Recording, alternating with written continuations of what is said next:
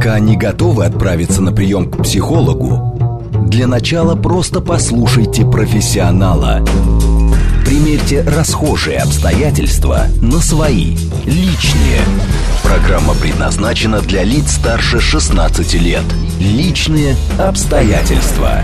Добрый вечер, дорогие друзья, с вами Вероника Романова, это программа «Личные обстоятельства». Суббота на календаре, время, когда очень хочется отвлечься от всего происходящего. Кто-то сбегает в спортзал, кто-то лежит на кровати, не может пошевелиться, смотрит в точку, кто-то смотрит сериалы, читает книги, кто-то предпочитает онлайн-шоппинг. Мир так стремительно меняется, внешние обстоятельства превращаются во все новые и новые вызовы, и в связи с этим меняется наше потребительское поведение.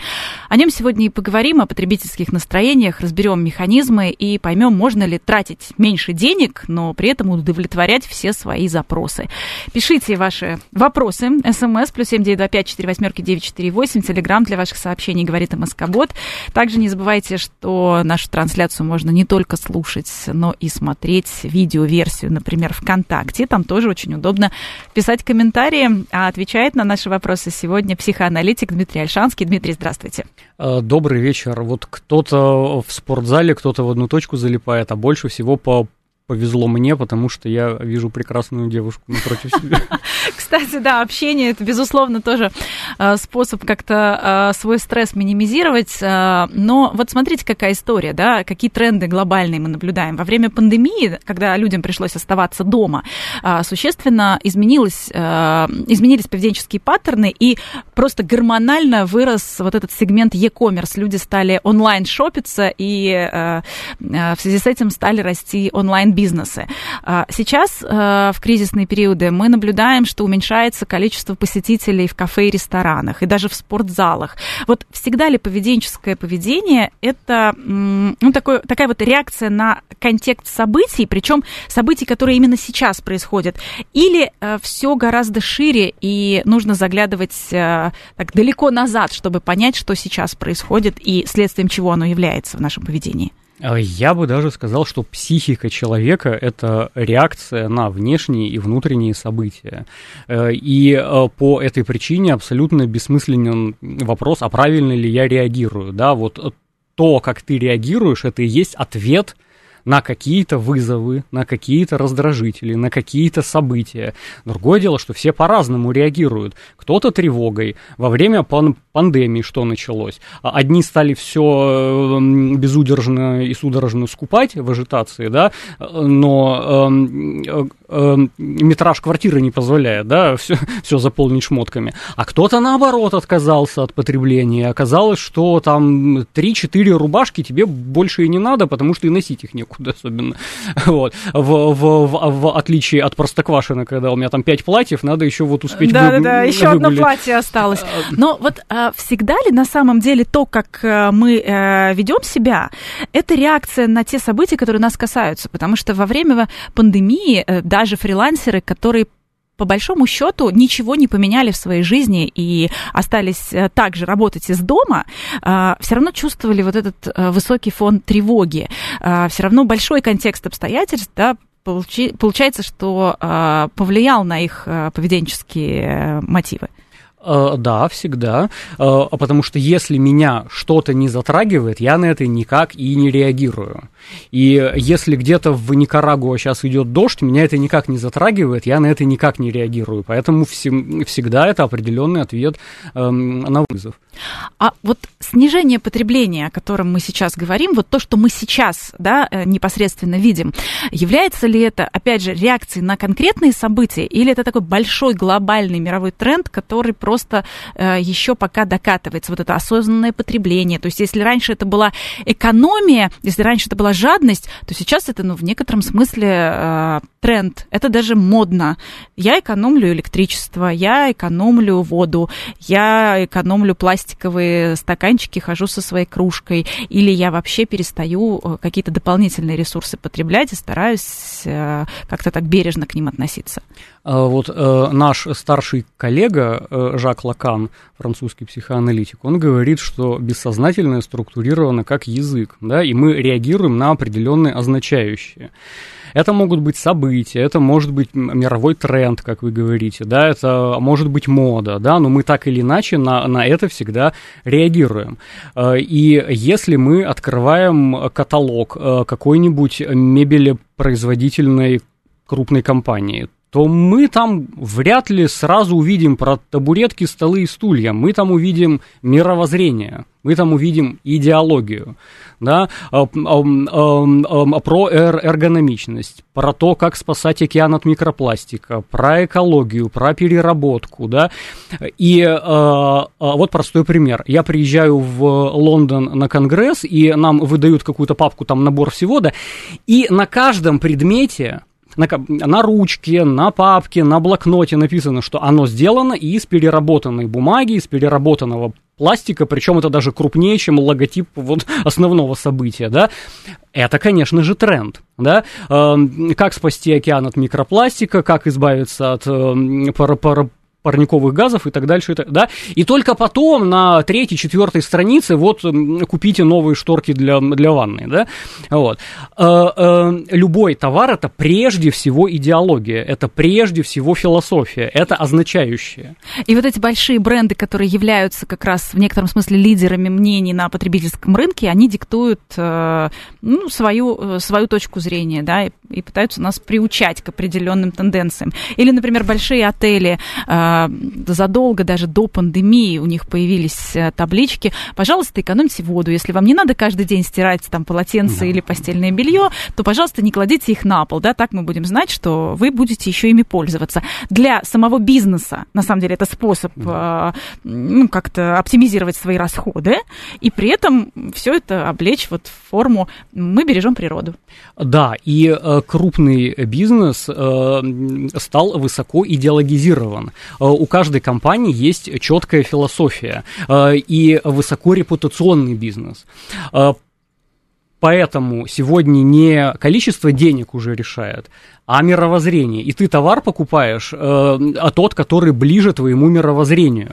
В чем месседж того или иного бренда, да? В чем месседж того или иного товара? Либо это дорого-богато, значит, и посмотрите, какой тут я крутой. И тоже такие бренды есть. И они тоже на этом спекулируют, и кто-то покупает. И я вообще вот довольно скептически отношусь к любым обобщениям, когда вот мы с вами говорили перед эфиром, там, закончилось ли общество потребления. Да, в некоторых частях нашей страны оно и не начиналось. Я посмотрел статистику, там у 10% населения вообще нет ни горячего, ни холодного водоснабжения. У 13% нет канализации, например, да, то есть там и не заканчивалось средневековье, да, чтобы говорить о выходе из капитализма. Вот. А в некоторых регионах нашей страны и нашей планеты люди выходят из общества потребления, потому что ценны становятся какие-то другие вещи. И мы в прошлый раз с вами об этом говорили. У любого 20 минус человека спросите, что круче, иметь какую-то брендовую шмотку и дорогую машину или с друзьями полгода тусить в Индии. И ответ очевиден, да, потому что ценности горизонтальных связей стали гораздо более важны, чем вот бренды, деньги, шмотки и показуха вот эта, которая была важна для нас, потому что у нас этого не было. И для нас куртка «Аляска», она греет уже самим своим названием. Или «Варенка» там какая-нибудь, да, те, кто в 80-е вырос, они это помнят. А если мы говорим как раз вот об этой стратегии ухода от стресса, что-то себе купить срочно и, так сказать, вот какие-то эндорфины получить, да, либо наоборот поджаться и успокоить свою психику тем, что я вот не трачу сейчас. Есть здесь правильное решение или нет? Ну, это реакция на стресс, и я в таких случаях обычно спрашиваю: а до этого-то вы как реагировали? Это же не первый раз в вашей жизни произошел стресс. И потому вообще... что многие отказываются от похода в салон, например, начинают экономить. Салоны красоты, кстати, тоже говорят о том, что количество в стрессовые какие-то периоды, в кризисные дни, количество посетителей становится меньше. Они выписываются с определенных услуг, им кажется, что они сделают это все сами дома, или вообще просто не будут, например, там красить волосы или стричь ногти. Это не первый необходимости, скажем, расходы. А с другой стороны, психика-то, она понимает, что что-то произошло, и ты еще дополнительно усиливаешь это тем, что отказываешься от своих, ну, скажем, удовольствий. Здесь работает по-разному. С одной стороны, и иногда тебе нужно побаловать внутреннего ребенка для того, чтобы себя стабилизировать и успокоить. И если ты раз в два месяца на «Радио говорит Москва» проводишь эфиры, то ты разбей нос, но приедь и проведи этот эфир, пожалуйста, да? Вот, и это стабилизирует, потому что мы к этому привыкли, у нас все идет по плану, все у нас здорово, мы любим общаться друг с другом, замечательно. Но иногда бывает так, что ты нашел какие-то более смыслообразующие вещи, и теперь не ногти и ресницы тебя задают как личность, а что-то новое, ты там учиться куда-то пошел. Новую профессию получаешь, да? Или новые навыки осваивать, конечно, или куда-то поехать. Или да? И вторую работу найти. А то и пятую. Вот. Если ты нашел какие-то новые смыслы в своей жизни, а старые уходят, так это прекрасно, это показатель развития, они никак иначе и не развиваются. Они просто потому, что ты выписался со всех своих процедур, которые тебя хоть как-то радовали, хоть как-то поддерживали в эмоциональном состоянии, не пошел есть вкусную еду и даже не приготовил ее сам себе дома, а лежишь и смотришь точку. Ну, это депрессивные состояния. И я вот в прошлый раз ляпнул и много вопросов получил по этому поводу, что в 20 веке самое распространенное заболевание было депрессия, да, как раз когда ты лежишь и в одну точку смотришь. А я сказал, что вот у поколения нулевых СДВГ и РАС в основном, да? Синдром дефицита внимания. И расстройство аутистического спектра. Вот. И, видимо, в 21 веке это будет самое распространенное заболевание, а не депрессия. Почему?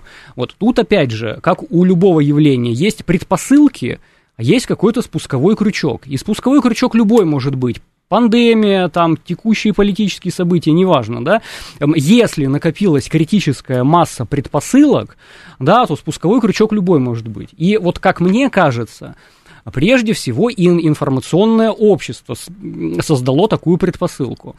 И если 50-60 лет назад наш статус определялся умением потреблять. Если у тебя там большая, дорогая машина. Так, и больше того, вот я вас спрошу, а какие часы самые лучшие? Да, и 50 лет вы мне скажете, там, швейцарские, какая машина самая лучшая? Волга, ну, потому что других не было, да? Вот. И у нас было представление четкое о картинке успешного человека. Вот туда надо попасть, и надо купить себе варенку, куртку, аляску, швейцарские часы. И там, Волгу, французское вино пить, и тогда ты успешный человек. А сегодня информационное общество до такой степени расширило наши горизонты, и такое количество выборов хороших часов, хороших машин, хорошей одежды, да, что просто теряешься в выборе, и вот тогда начинает отключать. Ты не имеешь четкой картинки, куда тебе попасть и что ты хочешь. И вот если говорить о психологических проблемах поколения нулевых, они не знают, что они хотят. Они не знают, в какую картинку они хотят попасть, потому что и налево можно, и направо можно, и прямо можно. И... Но есть же социальные ориентиры, тогда ты начинаешь просто смотреть на того, кто тебе ближе, так сказать, подстраиваться, и тебе кажется, что ну если у него так, ну ладно, так, может быть, мне тоже подходит. Это, наверное, такой правильно встроенный эволюционный механизм, когда в непонятной ситуации я смотрю на статусного самца, на вожака, да, вот как он, так и я, и начинаю копипастить. Так его-то ведь тоже нет. Потому что кто авторитет? Родители, ну, соу-соу авторитет, эти YouTube-блогеры какие-нибудь, но это тоже не авторитет, потому что они там каждый год меняются, сегодня один самый популярный, завтра другой самый популярный, вот. На кого ориентироваться-то? Тебе одни одно говорят, другие прямо противоположное. Ты теряешься в итоге, да, и... Вот, на мой взгляд, да, основная тенденция в том, что не потребление товаров уже определяет статус, а какая самая главная ценность в сегодняшнем мире? Вот чего хотят все молодые люди? Безопасность? Ну, это локально, это в нашей стране все хотят безопасности. Свободы. Любой молодежный... Ну, опять же... Чтобы поехать, как вы говорите, в Индию... А если ты уже в Индии? Вот. То есть в тех странах, где нет свободы, понятно, что люди хотят свободы. Там, где нет одежды, они хотят одежды. Но там откройте англоязычные, испаноязычные, сейчас я много всяких испаноязычных читаю. Вот. Самая главная ценность для людей там, 20, 30, 40 лет – это искать себя. Mm-hmm. И вот человек, который нашел себя, вот это герой нашего времени. И совершенно не важно, чем ты занимаешься, какая у тебя профессия. Ты, может быть, зубоковырялки делаешь или покемонов производишь. Но если ты нашел себя, вот ты герой нашего времени. И мы все будем молиться на тебя, потому что мы-то себя не нашли. И потом авторский курс по зубоковырялкам. Да, значит, как всем стать успешным зубоковыряльщиком. Такое мы как раз наблюдаем сейчас, мне кажется, среди различных, скажем, инфо-цыган, как их называют. Но если говорить о такой стратегии, которая помогает многим, например, уйти в альтернативную реальность, я имею в виду читать книги, смотреть сериалы и так далее. Вот, например, выход новой книги Пелевина. Казалось бы, такое событие. А не теряется ли оно сейчас на фоне там, информпотока, на фоне кучи других книг, которые выходят, или фильмов? Как вам кажется? Ну, к сожалению, книги Пелевина превратились в гипертекст. Он сам над собой пародирует. Да? Вот. Если это преследует цель искать себя, тогда да, есть смысл читать книги, ходить в кино, там какие-то новые практики, йогой заниматься, там духовным просветлением, еще что, что бы это ни значило, да. Если это работает на цель поиска себя.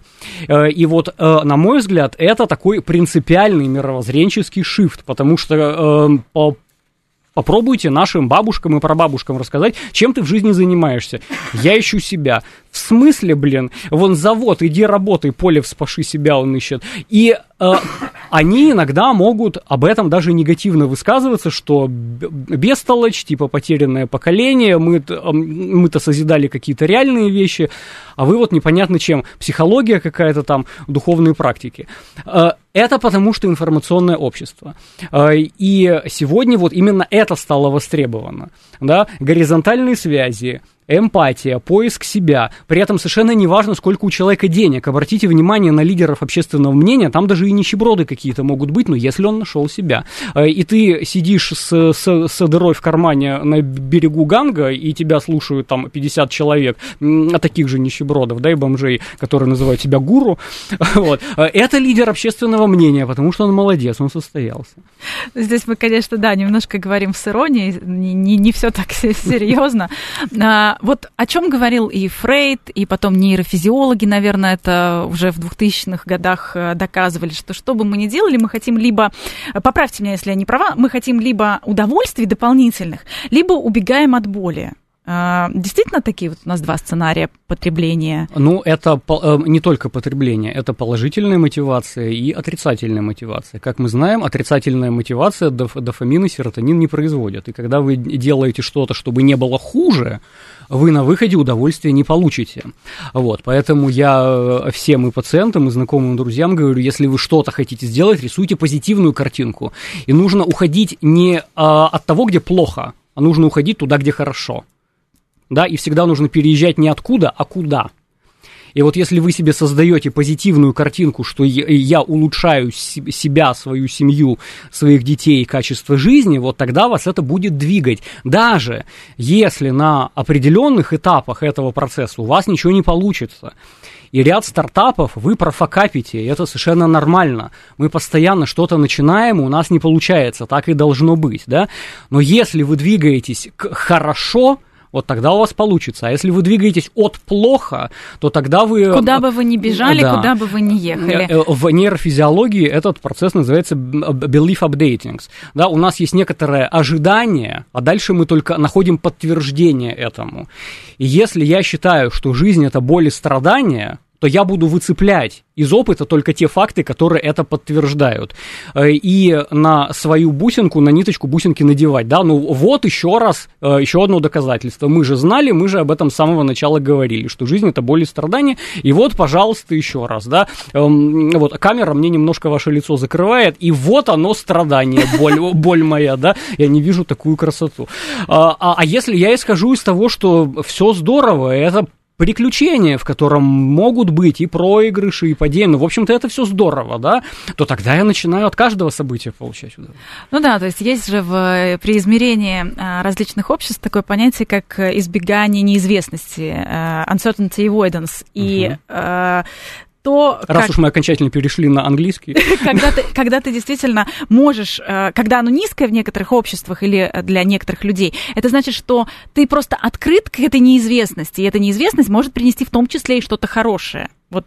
Я так понимаю, это об этом тоже сейчас. Да, наши друзья-социологи доказывают нам, что те общества более успешные, где приобретение нового опыта – это более ценное, важное и желаемое качество, нежели сохранение уже имеющегося. Да? Вот там, где мы начинаем играть в безопасность, и не высовывайся, ты что, умнее всех других, посмотри, никто не высунулся, и ты не высовывайся. Да? Вот это скорее про деградацию. А там, где давай рискнем и, может быть, проиграем, да, но там выше гораздо шанс развиваться и стать успешным. Ну вот опять же я возвращаюсь к поведенческим настроениям. Например, покупки и шопинг. Это ведь не одно и то же. Шопинг – это скорее, наверное, попытка убежать от боли.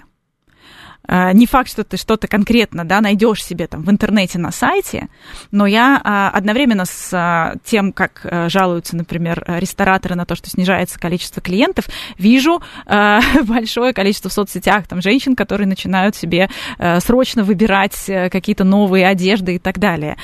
А вот покупка – это уже четко беги туда, куда ты хочешь. То есть мне нужно конкретно вот это, нет?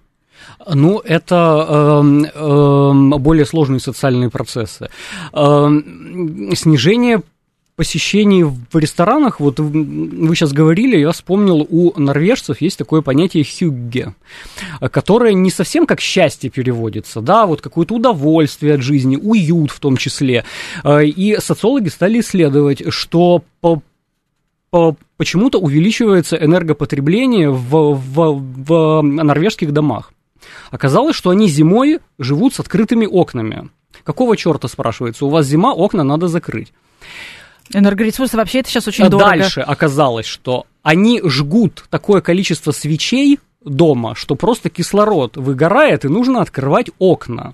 А почему? Потому что хюгге предполагает, что у тебя дома свечи, уют, у тебя вязаный свитер, ты свою мужчину или свою женщину обнимаешь пледом, вы смотрите сериальчик, пьете вино, да, вот это все искусство жить, art du vivre, да, и поэтому вы на каком-то этапе открываете окна, у вас батареи фигачат, да, но потому что это ваши хюгге, вот, это ваши хюгге. И они не ходят в рестораны, потому что ценность дома позалипать в сериал с любимым человеком, а тут еще круглый стол, самовар, котик трется об ножку, да, вот эта собака у тебя, детишки бегают. Вот это ценность. Ну, то есть получается, что как раз не каждому вот эта стратегия максимально потреблять подходит для того, чтобы минимизировать свое вот, стрессовое состояние. Что можно посмотреть на норвежцев, и там как раз это потребление повышенной электроэнергии, это побочный продукт того, что ты наоборот отказываешься. Что это уют, конечно, да. Что ты отказываешься от всех различных внешних вот этих самых искушений, которые тебе может предложить рынок и могут предложить тебе все маркетологи мира, а ты вот остаешься дома под своим пледиком. Потому что нет ничего лучше, чем home sweet home. Продолжим говорить о смене потребительских настроений, о поведенческих наших паттернах сразу после новостей. Пока не готовы отправиться на прием к психологу, для начала просто послушайте профессионала. Примерьте расхожие обстоятельства на свои, личные. Еще раз добрый вечер, дорогие друзья. Это программа «Личные обстоятельства». С вами Вероника Романова. И мы сегодня говорим о поведенческих настроениях, будем разбирать их механизмы и попробуем понять, можно ли тратить меньше, но при этом удовлетворять все свои запросы, даже в какие-то, может быть, кризисные периоды. Пишите ваши вопросы. +7 925 48 948. Телеграм говорит МоскваБот. И не забывайте, что можно не только слушать нашу трансляцию, но и смотреть, например, в официальной группе ВКонтакте видеоверсию. Там очень удобно писать комментарии, отвечает на наши вопросы психоаналитик Дмитрий Ольшанский. Дмитрий, еще раз приветствую. Добрый вечер. Вот в своей книге Канеман, по сути, говорил о том, что... Думай медленно, решай быстро. По сути, говорил о том, что 95% решений, в том числе о покупке чего-либо, мы принимаем, ну, скажем, эмоционально, а рационально только 5%, потому что сначала срабатывает вот этот наш древний мозг, который вычленяет какую-то ассоциацию, который просто, может быть, реагирует гормонально как-то на то, что мы видим, да, особенно если речь касается еды, наверное, и уже только 5% осознанно мы пытаемся понять, а надо нам это или нет. И его предшественник, и наш предшественник Зигмунд Яковлевич Фройд говорил, что все решения бессознательно принимаются, и что такое сознательно, вообще не очень понятно. А нейрофизиологи сегодня нам это доказывают, что любое решение за миллисекунду мы принимаем, а дальше то, что мы называем поразмышлять и подумать, это мы начинаем сопротивляться этой мысли, если она нам кажется какой-то неправильной, аморальной, агрессивной, разрушительной, да, и у меня какой-то импульс проскочил, и дальше я не готов это выполнить. И вот тут мне надо подумать, а не приведет ли это к ожирению, и вообще законно ли это там, да? Ну вот если, к примеру, стрессовая ситуация, но новое платье или, к примеру, какая-то вот импульсивная покупка, кажется, что сейчас избавит от вот этого, от тревожности, тремора, от вообще переживаний. Мне кажется, это вполне часто происходит с нами. Кто-то квартиру покупает вот в таком состоянии, кто-то не знает, во что вложить деньги и думает, вот все, надо купить квартиру. Давайте молча позавидуем этим людям, которые каждый раз в стрессовой ситуации покупают квартиру. Вот, не напасёшься квартир. Да? Ключевое слово «кажется». Да, потому что это не понижает тревогу, а это создает дофаминовую петлю. Да, потому что я совершил какое-то компульсивное действие, иллюзия, что я как-то стал контролировать источник этого стресса, или я его как-то победил, да. В следующей ситуации, скорее всего, потому что нейронный путь уже выработан, я совершу что-то подобное, скорее всего, пойду на повышение. Угу. Хуже всего, когда тут адреналин подключается, и я что-то опасное сделал, и в следующий раз я еще более опасное сделаю для того, чтобы больше адреналина получить, да? И вот эта штука опасная, конечно. Как себе в этот момент, что себе в этот момент сказать для того, чтобы не потратить, понятно, сейчас все считают деньги, но не потратить их на что-то на самом деле ненужное? Вот это, к сожалению, так не работает. Психика — это не вкл-выкл, да, вот что такое сказать, чтобы стать счастливым, да? Невозможно. То, как вы поступаете, вот опять же, не к ночи будет упомянут Зигмунд Фройд, говорит, симптому столько лет, сколько вам. И вот если вам 20, 30, 40 лет, вот все эти годы формировались модели поведения. И поэтому просто что-то бабах осознать, какой-то инсайт, да просто не запаривайся, don't worry, be happy, да? Так не работает. Все эти 20, 30 или 40 лет у вас вырабатывался определенный нейронный путь. И сигнал привык передаваться по вот именно этой траектории, по этой дорожной карте. Никак иначе он не умеет, да? И нужно огромное количество усилий, ресурсов и времени потратить, чтобы проложить другой путь. Ну вот что делают в этой ситуации маркетологи? Они прокладывают другой путь и заставляют нас покупать еще больше. Например, они вводят нас в состояние такого, скажем, диссонанса, состояние тревожности. Ты вроде бы в свою электронную корзинку положил то, что тебе нужно, если мы говорим о продуктах. И вдруг выскакивает сообщение: вот еще на 200 рублей больше, угу, и там будет скидка. Или в прошлый раз вы там пользовались приложением на там час дольше и так далее. Ну, то есть все время вот как раз они нас вводят в стресс и этот нейронный путь перестраивают, заставляя нас еще больше купить, получив якобы какую-то скидку, а на самом деле просто заставив нас потратить еще больше. Вот Тут тот же самый вопрос. А до этого-то вы как обрабатывали стресс? А неужели это первый раз тревога в вашей жизни? А неужели первый раз депрессивное состояние? А неужели первый раз у вас ощущение опущенных рук, и я ничего сделать не могу, и надо куда-то спасаться? Ну ведь наверняка в жизни тоже что-то подобное. Как вы раньше с этим справлялись? Да, и тут в том числе и самодрессировка такая, учите говорить «нет», внутренняя дисциплина, сила воли в том числе. Вот мы с вами обсуждали, как в магазин ходить, да, и я без корзинки всегда хожу, потому что то, что в мои руки помещается, вот то мне и нужно. А если арбуз уже не помещается, то он мне, скорее всего, и не нужен. Вот это можно называть осознанным потреблением, как-то иначе, да, но я ориентируюсь на свою внутреннюю зверушку, которая лучше по запаху определяет, как купить яблоко. Возьмите, понюхайте его. Если вы его хотите, купите, да, и к жизни вообще вот так надо относиться. Нужно взять, потрогать, понюхать, если не нравится, положить на место и протереть тряпочкой. Кстати, электронная торговля, она очень хорошо сейчас начала это использовать, потому что сейчас максимально детально тебе показывают, что бы ты ни хотел купить, очень хорошего качества фотография со всех сторон, именно потому что ты, по сути, визуально практически потрогал. Ты посмотрел, но... уже если на том же маркетплейсе плохие фотографии или недостаточное описание, с меньшей вероятностью ты что-то купишь, чем там, где тебе все расписано и со всех ракурсов показано. Но вот мы начали говорить про корзинки. Действительно, ведь поведение человека в супермаркете с корзинкой и с тележкой очень сильно отличается. Ты это не тащишь сам, и в тележку, конечно, ты наберешь гораздо больше. И вот в одном супермаркете я, например, читала такую уловку. Владельцы супермаркеты понимают, что им нужны посетители с тележками, потому что они гораздо больше потратят, на кассе у них счет будет гораздо больше. Так вот, они предложили сложный выбор корзинок. Красную и там желтую. И посетители, ну, как-то не могли определиться между корзинками. И афроамериканскую. Black Lives Matter. И корзинку. Да, не могли определиться, какую же взять корзинку. Мозг не хотел тратить на это усилие, на выбор корзинок. И они брали тележку.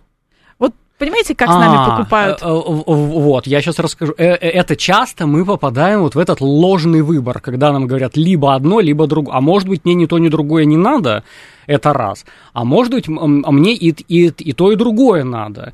И когда меня знакомые мальчики спрашивают, с какой девочкой встречаться, я говорю, встречайся со всеми. Почему надо выбирать-то? Не надо, тебе хочется там 3 девушек. Как Борис Николаевич Ельцин, да? Берите столько суверенитета, сколько увезете. Вот. Так и здесь тоже. Если ты потащишь, пожалуйста, вперед. А может быть, тебе ни один из этих вариантов не нужен. И тогда это ложный выбор, да? Опять же, вот раз я упомянул, у меня сразу ассоциативная цепочка. Голосуй или проиграешь. Но это же ложный выбор. Это же ложный выбор. Можно не проголосовать и выиграть, например.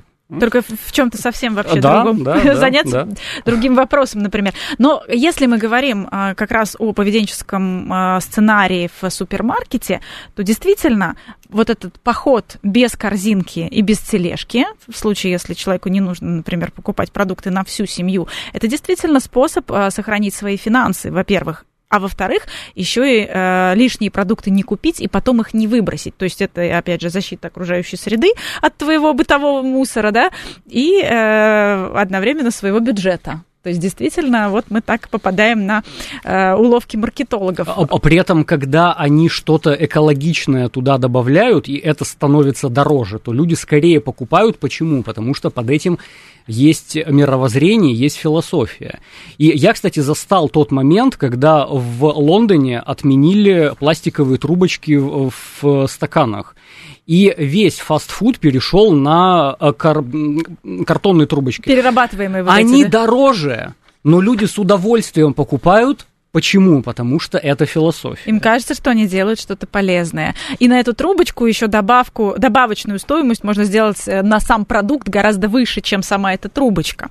Но вот как раз мы подошли к тому, что мы покупаем не всегда сам продукт, сколько нашу действительно мотивацию, а что мы хотим? Мы хотим новое платье или мы хотим выглядеть стройнее, но тогда нам не нужно новое платье. Вот я бы сказал, что как раз вот это и продается. Продается не платье, а продается желание, которое за ним стоит. И тут весь вопрос маркетологов, как твое желание упаковать в это конкретное платье. Это задача к нам, как нам распознать, декодировать вот этот вот сигнал маркетологов и понять, что они-то нам продают стройную фигуру, а на самом деле вот конкретно вот эту тряпочку за... Которая ничего не закрывает на самом деле. За безумные деньги, да. И от которой мы не станем, к примеру, стройнее или здоровее. Да. Вот здесь вот какой вопрос себе задать в момент импульсивной покупки? Кто-то советует представить, что ты в одной руке держишь, к примеру, этот электрочайник или робот-пылесос, а в другой количество денег или количество времени, которое ты либо сэкономишь, либо, наоборот, потратишь. Это неправильный выбор, потому что и то, и другое вещи, и то, и другое может быть эмоционально никак и не наполнено. А вы представьте, куда бы... Я вот часто, когда разговариваю о деньгах, а для чего вам нужны деньги? Что вы с ними будете делать? И представьте, что у вашей зарплаты в конце вдруг выросло 3 нуля. Вот вы что будете делать? Если ваш ответ начинается со слова «тогда я куплю», у вас никогда эти 3 нуля не появятся. Вы никогда не разбогатеете. Да, потому что деньги – это инструмент, ими как-то надо уметь пользоваться. И сами нарезанные бумажки никакого смысла не несут, если вы не знаете, что с ними делать. Удовольствие получать, себя прокачивать, развивать, ближних как-то улучшать, рабочие места создавать, в детей вкладывать, родителям лучшую медицину дать. Вот тогда они смысл имеют. А когда я куплю себе новый диван, да, у вас никогда денег не будет. Mm-hmm. Еще история про «куплю, вернем бесплатно». Когда что-то ты уже либо взял в руку, потрогал, либо уже что-то взял и примерил, или вообще уже купил и думаешь, что ты вернешь без каких-то затрат, действительно ли эта вещь становится нам ближе, дороже, потому что она уже как бы твоя? То есть у нее появляется дополнительная стоимость и ценность от того, что это твоя вещь. Это уловки. Понятно, что кто-то визуал, и ему нужно красиво в интернете показать 3D-модели, значит, а кто-то больше на тактильность ориентируется, и тебе нужно потрогать, пощупать, да, и тогда ты уже не можешь отпустить. Вот. Но тут уловка-то, Вероника, понимаете, в том, что в обществе потребления раньше маркетологи пытались угадать как-то наши желания. А чего же там хотят женщины на самом деле? «Was will ein Frau», как Зигмунд Фройд нам говорит, да? А что же такое мужчины? И надо как-то заигрывать с их желаниями, с их интересами, с их требованиями. А теперь все совсем наоборот. И маркетинг, и реклама, и соцсети нам эти желания навязывают. Вот обратите внимание, есть институт моды, который каждый год публикует: самым популярным цветом следующего года будет такой. Угу. Они откуда это взяли? Да, они формируют ваши желания, и они сперва опубликовали какой-то там рандомный набор пикселей, а потом появились платья этого цвета, а потом девушки захотели их. Mm-hmm. Да, mm-hmm. То есть тут совершенно обратная последовательность. Вам сперва сказали, что вот такой цвет, хотя после февраля 22 года мы знаем, что совсем другой цвет стал самый популярный, да, вот, и не состоялось. Вот, и все соцсети так устроены, они вам навязывают желание, они не пытаются угадать, что вы там хотите, там исследовать, там, значит, соцопросы проводить, а 17% женщин то, а 20% это, нет, неважно, все женщины должны хотеть вот это, говорят вам, все мужчины должны хотеть вот это. А еще такая интересная уловка, если, например, ты покупаешь 2 вещи в том же супермаркете, и одна стоит, к примеру, 1000 рублей, а вторая, ну, не знаю, шариковая ручка, она стоит 100 рублей, но на нее скидка 50. И ты будешь считать, что ты выиграл, потому что процент этой скидки от шариковой ручки очень большой, там 50%.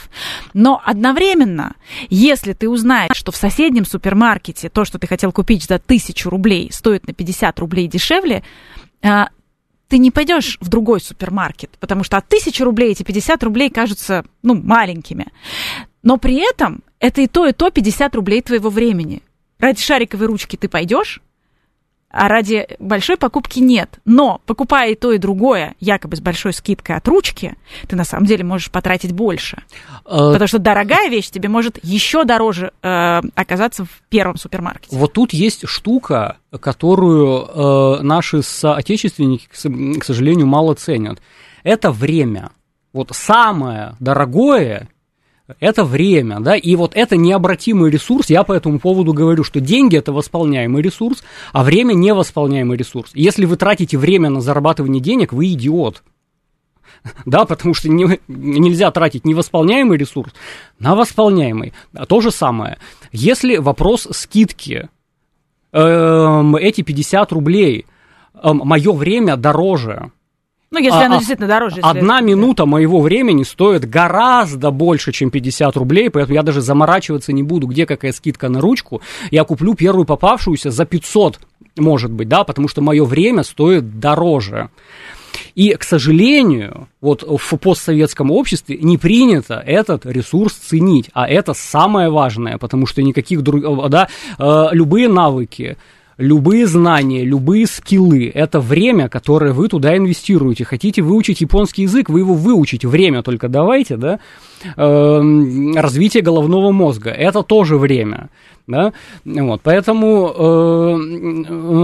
оценивайте прежде всего вот это. Если цена вопроса выше, и я квартиру покупаю, скажем, да, и вопрос там 50 миллионов туда, 50 миллионов сюда. Я, пожалуй, пару часов потрачу на это, да, потому что оно того стоит. Ну, вы, наверное, знаете, это уже стало практически такой растиражированной шуткой, когда бейсболка в подарок к покупке квартиры позволяет поднять стоимость квартиры на несколько сотен тысяч рублей, но при этом бейсболка в подарок вроде бы как тебе... Она брендовая, эксклюзивная и ручной пошивки. Тебе как бы компенсируют, да, то есть вот эти уловки, когда что-то тебе дают дополнительно, и ты уже не можешь от этого отказаться, потому что потеря для тебя ощущается острее, чем приобретение.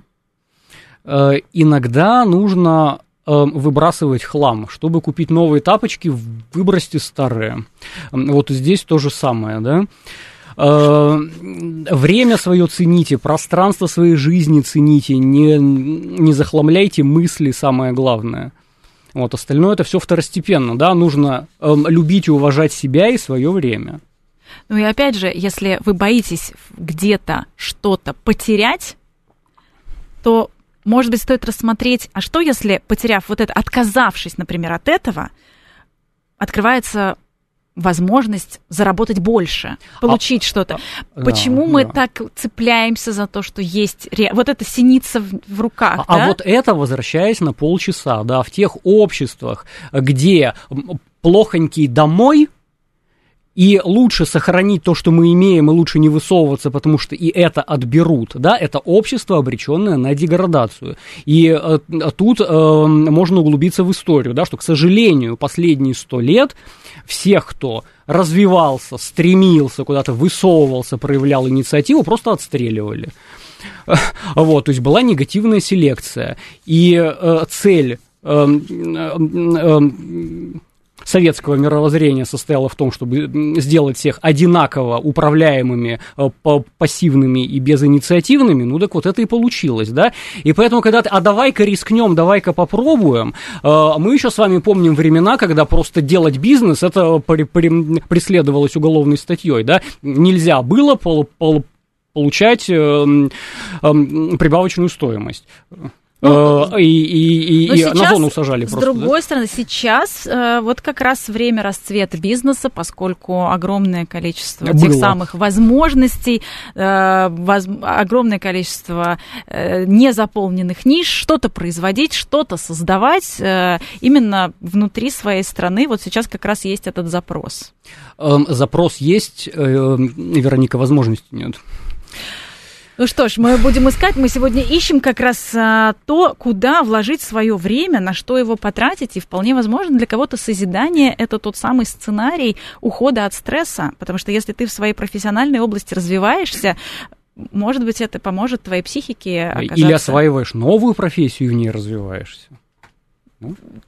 Тоже, в общем-то, да, вполне хороший сценарий. Ну и если мы говорим про потребление тревожного контента, такого как новости или соцсети, вот здесь как себе сказать «стоп»? Нет, а вот это просто вкл-выкл, да, я, кстати говоря, вот про кибербуллинг тоже все время говорю, нет проблемы, можно выключить просто, да, просто закрыванием лэптопа можно это все прекратить, поэтому берем кнопочку и выдергиваем из розетки, и все. Ну вот один из рецептов, когда у нас действительно с утра мы берем смартфон и погружаемся в это тревожное полотно и потребляем его, мы же про потребление сегодня говорим, один из возможных способов вот эту нейронную связь, про которую вы говорили, разрушить, это просто завести аналоговый будильник. Нет, надо брать не смартфон, а любимого человека. И это эта вещь незаменяемая, да, она не аналоговая, не цифровая, да, нужно брать любимого человека рядом. Чудесная, мне кажется, точка нашего эфира, действительно, самое ценное, самое дорогое. Спасибо большое, психоаналитик Дмитрий Ольшанский был у нас в студии и приехал к нам сегодня на эфир, не нарушая привычное течение наших обстоятельств. До встречи через неделю. До встречи.